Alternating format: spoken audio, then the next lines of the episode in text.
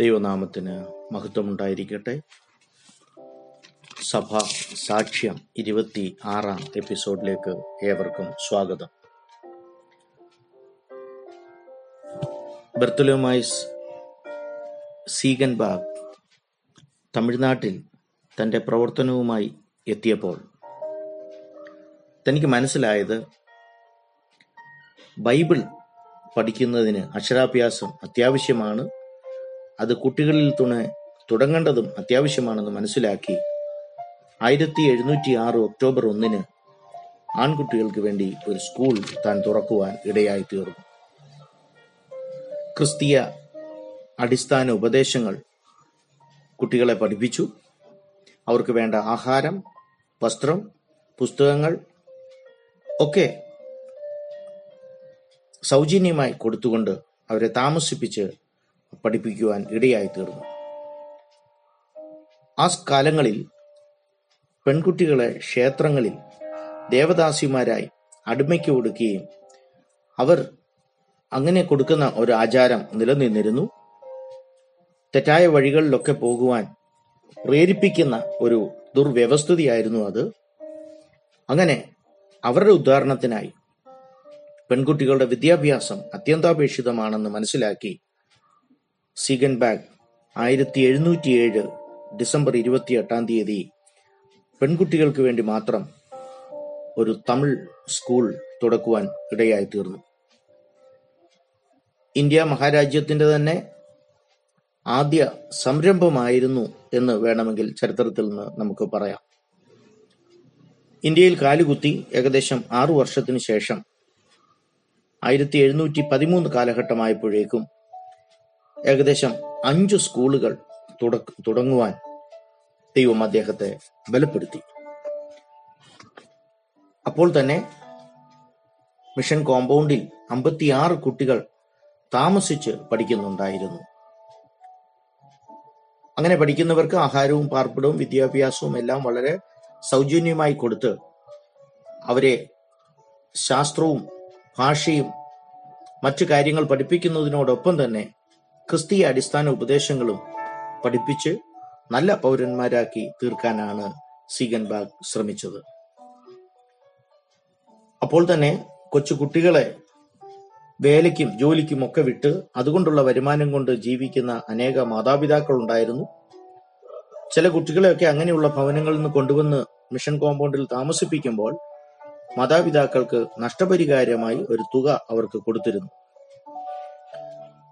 ഇങ്ങനെ ഈ കുട്ടികളുടെ പഠനാവശ്യത്തിനും ബാക്കിയുള്ള സാമ്പത്തിക ആവശ്യങ്ങൾക്കുമെല്ലാം പലപ്പോഴും അവർ ബുദ്ധിമുട്ടിയിട്ടുണ്ട് എന്നിരുന്നാലും അവർ ദൈവമുഖത്തേക്ക് അവരുടെ ആവശ്യങ്ങൾക്ക് നോക്കുന്ന ഒരു അവസ്ഥയായിരുന്നു.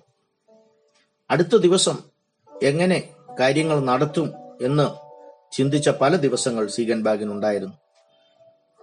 തന്റെ മിഷൻ പ്രവർത്തനങ്ങൾ ഡെൻമാർക്കിൽ നിന്ന് സഹായം വരുന്നുണ്ട് എന്ന എങ്കിലും കപ്പലുകൾ വരുമ്പോഴോ ഒക്കെയാണ് അവരുടെ സഹായം എത്തിക്കൊണ്ടിരുന്നത്. അതുകൊണ്ട് തന്നെ പലപ്പോഴും വളരെ ബുദ്ധിമുട്ട് സഹിച്ച് കാര്യങ്ങൾ മുന്നോട്ട് കൊണ്ടുപോവുകയാണ് ചെയ്യുന്നത്. എന്നാൽ ദൈവം ആ സ്ഥലങ്ങളിലൊക്കെ അത്ഭുതകരമായി നടത്തി എന്ന അദ്ദേഹത്തിന്റെ സാക്ഷ്യം നമുക്ക് കാണുവാൻ കഴിയുന്നു അങ്ങനെ ഡെൻമാർക്കിൽ നിന്ന് മൂന്ന് സഹായികൾ കൂടി മിഷണറിമാരായി കടന്നു വരുവാൻ ഇടയായി തീർന്നു ഇവർ കൊണ്ടുവന്ന ധനം കൊണ്ട് ഒരു വലിയ വീട് വാങ്ങിച്ച് അവിടെ തന്റെ സുവിശേഷ പ്രവർത്തനങ്ങളും പ്രസിദ്ധീകരണങ്ങളും ഒക്കെ ചെയ്യുവാൻ തനിക്ക് സാധിച്ചു. അതിലൊരാളായിരുന്ന ജോർഡാൻ അവിടെയുള്ള ഗാർഹിക ചുമതലകൾ ഏറ്റെടുത്തു. രണ്ടാമത് വന്ന ഗ്രാൻഡ്ലർ പോർച്ചുഗീസ് കുട്ടികളുടെ മേൽനോട്ടം. തമിഴ് പഠിക്കുവാൻ ബുദ്ധിമുട്ടായിരുന്നതുകൊണ്ട് അങ്ങനെയുള്ള കുട്ടികളുടെ പകുതി ഇന്ത്യക്കാരും പകുതി ഫോറിൻ പശ്ചാത്തലവും ഒക്കെയുള്ള കുഞ്ഞുങ്ങൾ ഉണ്ടായിരുന്നു അവരെയൊക്കെ പഠിപ്പിച്ചെടുക്കുവാനാണ് അദ്ദേഹം ശ്രമിച്ചത്. സീഹൻബാഗ് തമിഴ് കുട്ടികളുടെ സംരക്ഷണമാണ് നോക്കിക്കൊണ്ടിരുന്നത്. ദൈവഭയത്തിൽ ഈ കുട്ടികളെ വളർത്തുവാൻ ഇടയായി തീർന്നു. ഈ കുട്ടികളിൽ പകരുന്ന ദൈവവചനം അത് ദൈവത്തിന്റെ വിത്താണെന്നും ഭാവിയിൽ അത് ഫലം കായ്ക്കും എന്ന് സീഗൻ സീഗൻബാഗിന് ഉത്തമ വിശ്വാസമുണ്ടായിരുന്നു. അധികം താമസിക്കാതെ സീഗൻബാഗ് തമിഴ് ഭാഷ പഠിച്ചെടുത്ത് അറിയാവുന്ന തമിഴ് ഭാഷയിൽ പ്രസംഗിക്കുവാൻ തുടങ്ങി. അങ്ങനെ ഏകദേശം മുപ്പത്തി അഞ്ചു പേരോളം അവരുടെ കൂട്ടായ്മയിൽ കടന്നു വരുവാൻ ഇടയായി തീർന്നു വളരെ പ്രതിസന്ധികളിലൂടെയും ഒക്കെയാണ് അവരുടെ ഗ്രാമങ്ങളിൽ നിന്നൊക്കെ അവർ വിശ്വാസത്തിൽ വന്നത്. സ്വജാതികളിൽ നിന്നൊക്കെ വളരെ പീഡനം അവർക്ക് അനുഭവിക്കേണ്ടി വന്നു. കാരണം ക്രിസ്തുവിനെ അംഗീകരിച്ച് ഇവരോടൊത്ത് കൂട്ടായ്മ ആചരിച്ചു കഴിഞ്ഞാൽ സ്വന്തം വസ്തുവകകളും ബന്ധങ്ങളും ഒക്കെ ഉപേക്ഷിച്ചെങ്കിലേ പറ്റുകയുള്ളായിരുന്നു. നഷ്ടപ്പെടാൻ ഒന്നുമില്ല എന്ന് ഉള്ളവർക്ക് മാത്രം അങ്ങനെയുള്ളവരൊക്കെയാണ് ആദ്യം സീഗൻബാഗിനോട് കൂടെ കൂടിയത്. അങ്ങനെയുള്ള പാവപ്പെട്ടവർക്ക് ആഹാരവും വസ്ത്രവും ഒക്കെ നൽകി അവരെ മിഷൻ കോമ്പൗണ്ടിൽ താൻ വളർത്തുവാൻ ഇടയായി തീർന്നു അങ്ങനെ ആദ്യമായി ആ കൂട്ടത്തിൽ നിന്ന് ഏഴു പേർ വിശ്വാസ സ്നാനം സ്വീകരിക്കുവാൻ ഇടയായി തീർന്നു ആയിരത്തി എഴുന്നൂറ്റി ഏഴ് സെപ്റ്റംബർ പന്ത്രണ്ട് ആയപ്പോഴത്തേക്കും അറുപതിലധികം പേർ വിശ്വാസികളായി സീഗൻബാഗിനോട് ചേർന്ന് നിൽക്കുവാൻ ഇടയായി തീർന്നു യൂറോപ്പിൽ നിന്നും ഉള്ളവരുമായി ആരാധിക്കാൻ ഭാഷയും വസ്ത്രധാരണവും ഒക്കെ ഒരു പ്രശ്നമായി മാറി. ഒരുമിച്ചായിരുന്നു തദ്ദേശീയരും വിദേശീയരും ഒരുമിച്ച് ആരാധിക്കുന്ന ഒരു അവസ്ഥയായിരുന്നു. എന്നാൽ ഭാഷ ഒരു പ്രശ്നമായി. വസ്ത്രധാരണം പലപ്പോഴും വിദേശീയരുടെ മുമ്പിലൊക്കെ വേണ്ടവണ്ണം വസ്ത്രധാരണം ചെയ്യാത്ത തദ്ദേശീയരായ തമിഴ് ജനങ്ങൾക്ക് അവർക്ക് തന്നെ ഒരു അപകർഷത ബോധമൊക്കെ തോന്നി തുടങ്ങിയപ്പോൾ അവർക്ക് വേണ്ടി തമിഴ് സർവീസ് പ്രത്യേകമായി ഉള്ള ആരാധനയുള്ള ഒരു സഭ സ്ഥാപിക്കുവാൻ ഇടയായി തീർന്നു ആയിരത്തി എഴുന്നൂറ്റി ഏഴ് ഓഗസ്റ്റ് നാലിന് ഇന്ത്യയിലെ തന്നെ ആദ്യത്തെ പ്രൊട്ടസ്റ്റന്റ് സഭയാണ് തമിഴ് ഉള്ള സഭയാണ് ഇത് എന്ന് നമുക്ക് പറയാം. ആയിരത്തി എഴുന്നൂറ്റി പതിനെട്ട് ഒക്ടോബർ പതിനൊന്നിന് പുതിയ ഒരു സഭ ഒരു വലിയൊരു സഭ ചർച്ച് പണിയുവാൻ ഇടയായി തീർന്നു അതാണ് ഇന്ന് അറിയപ്പെടുന്ന ന്യൂ ജെറുസലേം ചർച്ച് എന്ന് ആ, സ്ഥലങ്ങളിൽ ഉള്ള ആ സഭ. ആയിരത്തി എഴുന്നൂറ്റി ഇരുപത് ഇരുപതായപ്പോഴേക്കും ഏകദേശം നാനൂറ്റി എഴുപത്തിരണ്ട് പേർ സ്നാനപ്പെടുവാൻ ഇടയായി തീർന്നു വളരെ ബുദ്ധിമുട്ടുകളുള്ള തദ്ദേശീയരായ ഭരണകർത്താക്കൾ മറ്റുള്ള മിഷ ഫോറിൻ അധികാരികൾ ഇവരുടെ എല്ലാം എതിർപ്പിന്റെ മധ്യത്തിലാണ് തന്റെ സുവിശേഷ പ്രവർത്തനവും മറ്റുള്ള സ്കൂൾ അങ്ങനെയുള്ള കാര്യങ്ങളും വെൽഫെയർ ആക്ടിവിറ്റീസും ഒക്കെ അദ്ദേഹം നടത്തിക്കൊണ്ടു പോകുന്നത് എന്ന് നാം മനസ്സിലാക്കണം. സുവിശേഷം കേട്ട് മുമ്പോട്ട് വരുന്ന ക്രിസ്തീയ അടിസ്ഥാനങ്ങൾ ഉപദേശങ്ങൾ അവരെ പഠിപ്പിച്ച് മുന്നോട്ട് കൊണ്ടുവരുന്ന ഒരു പ്രവണതയായിരുന്നു.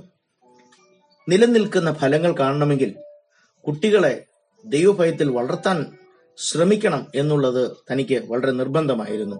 പല എതിർപ്പുകൾ തനിക്ക് നേരിടേണ്ടി വന്നിട്ടുണ്ട്. അവിടെയുള്ള തദ്ദേശീയരായ തമിഴ് ആൾക്കാർ എതിരായിരുന്നു. ഇങ്ങനെ പലരും വിശ്വാസത്തിൽ വന്നതുകൊണ്ട് അവിടെയുള്ള ഉന്നത ജാതിക്കാർ സീഗൻബാഗിന് എതിരായിട്ട് വന്നു. യൂറോപ്പിലുള്ള കച്ചവടക്കാർ മിഷണറി പ്രവർത്തനങ്ങൾ അവരുടെ കച്ചവടത്തിന് ഒരു പ്രതിസന്ധി സൃഷ്ടി- സൃഷ്ടിക്കും എന്ന് അറിഞ്ഞുകൊണ്ട് അവർ ഈ മിഷണറി പ്രവർത്തനങ്ങൾക്ക് എതിരായിരുന്നു. റോമൻ കത്തോലിക്ക പുരോഹിതർ അവരുടേതായ ജീവിതശൈലിയിൽ അവർ ജീവിക്കുമ്പോൾ പ്രൊട്ടസ്റ്റന്റ് പ്രചരണം അവർ അനുവദിച്ചിരുന്നില്ല. അവർ എതിരായി വന്നു. ഡാനിഷ് ഈസ്റ്റ് ഇന്ത്യ കമ്പനിയുടെ ചാപ്ലൈൻ പോലും അദ്ദേഹം ഒരു ഡാനിഷ്കാർ ഡെൻമാർക്കുകാരനാണ്. എന്നാൽ അവിടുത്തെ പോലും ഈസ്റ്റ് ഇന്ത്യ കമ്പനിയുടെ ചാപ്ലൈൻ പോലും സീഗൻബാഗിന്റെ പ്രവർത്തനങ്ങളെ എതിർത്തു എന്ന് പറയുമ്പോൾ അദ്ദേഹം നേരിട്ട പ്രതിസന്ധികൾ നമുക്ക് മനസ്സിലാക്കാവുന്നതേ ഉള്ളൂ ഊഹിക്കാവുന്നതേ ഉള്ളൂ. അവർക്കുള്ള സഹായം ഞാൻ നേരത്തെ ഓർപ്പിച്ചതുപോലെ ഡെൻമാർക്കിൽ നിന്നുള്ള ഒരു കപ്പലിലാണ് വന്നത്. ഒരു വലിയ ബോക്സിൽ നാണയങ്ങളായിട്ടാണ് വന്നത്.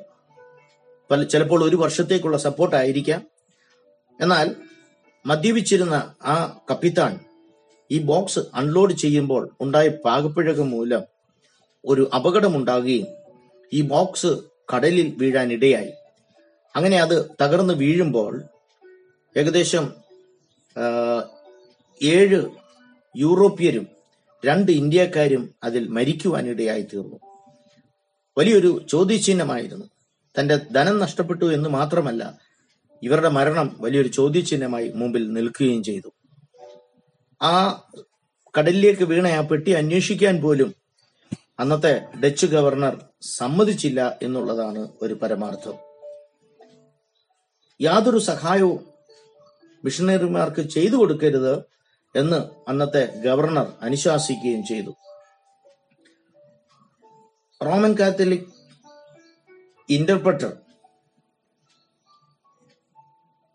അവിടെയുള്ള സയൺ ചർച്ചിലെ ഒരു വിധവയ്ക്ക് കുറച്ച് പണം കൊടുക്കുവാനുണ്ടായിരുന്നു.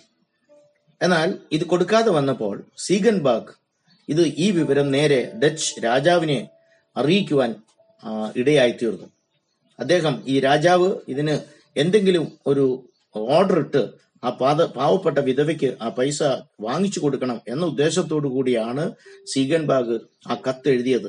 എന്നാൽ ഈ കൽപ്പന അദ്ദേഹത്തെ പ്രതിസന്ധിയിലാക്കി. ഇത് ഇഷ്ടപ്പെടാതെ കോപിഷ്ഠനായ ഗവർണർ സീഗൻബാഗിനെ പിടിച്ച് ജയിലിലിടുകയാണ് ചെയ്തത്. വളരെ നാളുകൾ കഴിഞ്ഞിട്ടാണ് രാജാവ് ഈ കാര്യം അറിയുന്നത്. കാരണം എഴുതുവാനുള്ള പേനയോ പെൻസിലോ പേപ്പറുകളോ ഒന്നും ജയിലിൽ കൊടുക്കരുത് എന്ന് വളരെ കർശനമായി നിയമം ഗവർണർ പറഞ്ഞിരുന്നു ഓർഡർ ഇട്ടിരുന്നു എന്നിരുന്നാലും ഒരു ദിവസം അങ്ങനെ ഒരു അവസ്ഥ തനിക്ക് കിട്ടിയപ്പോൾ താൻ ഒരു കത്തെഴുതി അത് രാജാവിന്റെ എടുക്കൽ ഡെൻമാർക്കിൽ ചെന്നു. അങ്ങനെ രാജാവിന്റെ കൽപ്പന മൂലം അദ്ദേഹം ജയിൽ മോചിതനായി. പക്ഷേ അതിനെടുത്ത സമയം നൂറ്റി ഇരുപത്തിയെട്ട് ദിവസമായിരുന്നു. ഒരു ക്രിസ്ത്യനായ ഒരു ഗവർണർ ഇന്ത്യയിലെ സുവിശേഷീകരണത്തിന് വന്ന ഒരു മിഷണറിയെ ജയിലിലിട്ടത് നിസാര കാര്യത്തിന്. അദ്ദേഹത്തിന്റെ തെറ്റല്ല. എന്ന് അദ്ദേഹത്തിന് അറിയാമായിരുന്നു ശാരീരികമായും മാനസികമായും ആത്മീയമായും സീഗൻബർഗ് തളർന്നുപോയ ദിവസങ്ങളായിരുന്നു അത്. നൂറ്റി ഇരുപത്തിയെട്ട് ദിവസം യാതൊരുവിധമായ വൃത്തിയുമില്ലാത്ത ഒരു വല്ലാത്ത അവസ്ഥയിൽ അദ്ദേഹം ആ ജയിലിൽ കിടന്നു കഴിച്ചുകൂട്ടി. അതിനുശേഷം താൻ മോചിതനായി. സാമ്പത്തികമായി വളരെ ഞെരുങ്ങി. സമ്പത്തില്ല യാതൊരു സപ്പോർട്ടുമില്ല എങ്ങു നിന്നും ഒരു സഹായമില്ല എന്നാൽ ദൈവമുഖത്തേക്ക് നോക്കി ഈ പ്രതിസന്ധികളെയൊക്കെ തരണം ചെയ്യുവാൻ ദൈവം അദ്ദേഹത്തെ ബലപ്പെടുത്തി. ആ സമയത്ത് യേശുക്രിസ്തു ശാസ്ത്രിമാരോടും പരീശന്മാരോടും ഒക്കെ നടത്തിയതുപോലെ അന്യ മതസ്ഥരുമായിട്ടൊക്കെ സംവാദങ്ങൾ മതസംവാദങ്ങൾ നടത്തി ഹിന്ദുക്കളെയും മുസ്ലിങ്ങളെയും ഒക്കെ ക്രിസ്തുവിന്റെ സ്നേഹത്തെക്കുറിച്ചും താൻ വിശ്വസിക്കുന്ന വിശ്വാസത്തെക്കുറിച്ചും ഒക്കെ അവരോട് പങ്കുവെക്കുവാൻ താൻ ഇടയായി തീർന്നു അവരുടെ വിശ്വാസങ്ങളെയും ആചാരങ്ങളെയും ഒക്കെ അടുത്തറിയുവാൻ ഇത് ഇടയാക്കി തീർത്തു ഏതൊരു ജനത്തെയും സത്യവെളിച്ചത്തിലേക്ക് നയിക്കുന്നത് ദൈവവചനമാണ്.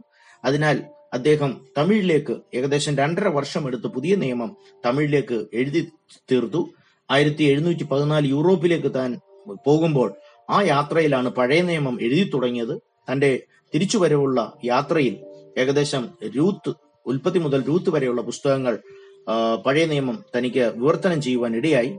പാവങ്ങൾക്ക് വേണ്ടി സാധാരണക്കാരന്റെ തമിഴ് ഭാഷയാണ് അത് ഉപയോഗിച്ചത്.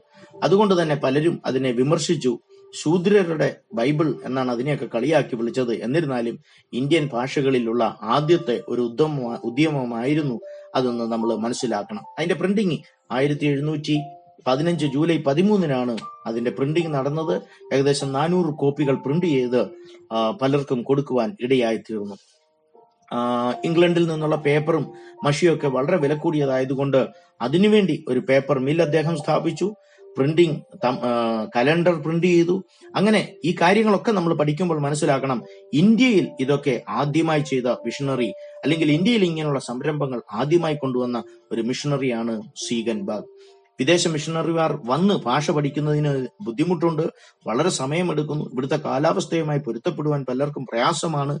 അതുകൊണ്ട് തദ്ദേശീയരെ സുവിശേഷ പ്രവർത്തനങ്ങളിൽ മുമ്പോട്ട് കൊണ്ടുവരേണ്ടത് അത്യന്താപേക്ഷിതമാണ് എന്ന് മനസ്സിലാക്കി അദ്ദേഹം ആയിരത്തി എഴുന്നൂറ്റി പതിനാറ് ഒക്ടോബർ ഇരുപത്തി മൂന്നിന് ഒരു സെമിനാരി ആരംഭിച്ചു. ഇന്ത്യയിലെ തന്നെ പ്രൊട്ടസ്റ്റന്റ് ആദ്യത്തെ സെമിനാരിയാണ് ഇതെന്ന് വേണമെങ്കിൽ പറയാം. അങ്ങനെ ആയിരത്തി എഴുന്നൂറ്റി പതിനെട്ട് മുതൽ തന്റെ ആരോഗ്യം ക്ഷയിക്കുവാൻ തുടങ്ങി. ആയിരത്തി എഴുന്നൂറ്റി പത്തൊമ്പത് ഫെബ്രുവരി ഇരുപത്തിമൂന്നാം തീയതി ഞാൻ നല്ല പോർ പൊരുതി. ഓട്ടം തികച്ചു വിശ്വാസം കാത്തു നീതിയുടെ കിരീടം പ്രാപിക്കാനായി ആ മിഷണറി വീരൻ നീതിയുള്ള ന്യായാധിപതിയായ കർത്താവിന്റെ സന്നിധിയിൽ ചേർക്കപ്പെട്ടു. തന്റെ മുപ്പത്തിയാറ് വയസ്സുകൊണ്ട് മുപ്പത്തിയാറ് വർഷം മാത്രമുള്ള ചെറിയ ആയുസ്സുകൊണ്ട് പതിമൂന്ന് വർഷത്തെ ശുശ്രൂഷ ജീവിതം മറ്റുള്ളവർക്ക് മറ്റുള്ള ദേവദാസന്മാർക്ക് ചിന്തിക്കുവാൻ കഴിയാത്തത് തന്നിലൂടെ ദൈവം ചെയ്തെടുത്തു. സീകൻ ബാഗ് മനസ്സിലാക്കണമേ പതിനെട്ടാം നൂറ്റാണ്ടിന്റെ അവസാന കാലങ്ങളിൽ ഇന്ത്യയിൽ കടന്നു വന്ന് തദ്ദേശീയരായ അവരുടെ ഭാഷ പഠിച്ച് അവരുടെ കൂടെ ജീവിച്ച് അവരെ ക്രിസ്തുവിലേക്ക് നയിക്കുവാൻ അനേക സഭകൾ അനേക സ്കൂളുകൾ ഒക്കെ സ്ഥാപിക്കുവാൻ കർത്താവ് കരങ്ങളെടുത്ത ദൈവദാസൻ അത്രേ ബർത്തുലോമായിസ് സീഗൻ ബാബ്. ദൈവം നിങ്ങളെ ധാരാളമായി അനുഗ്രഹിക്കട്ടെ.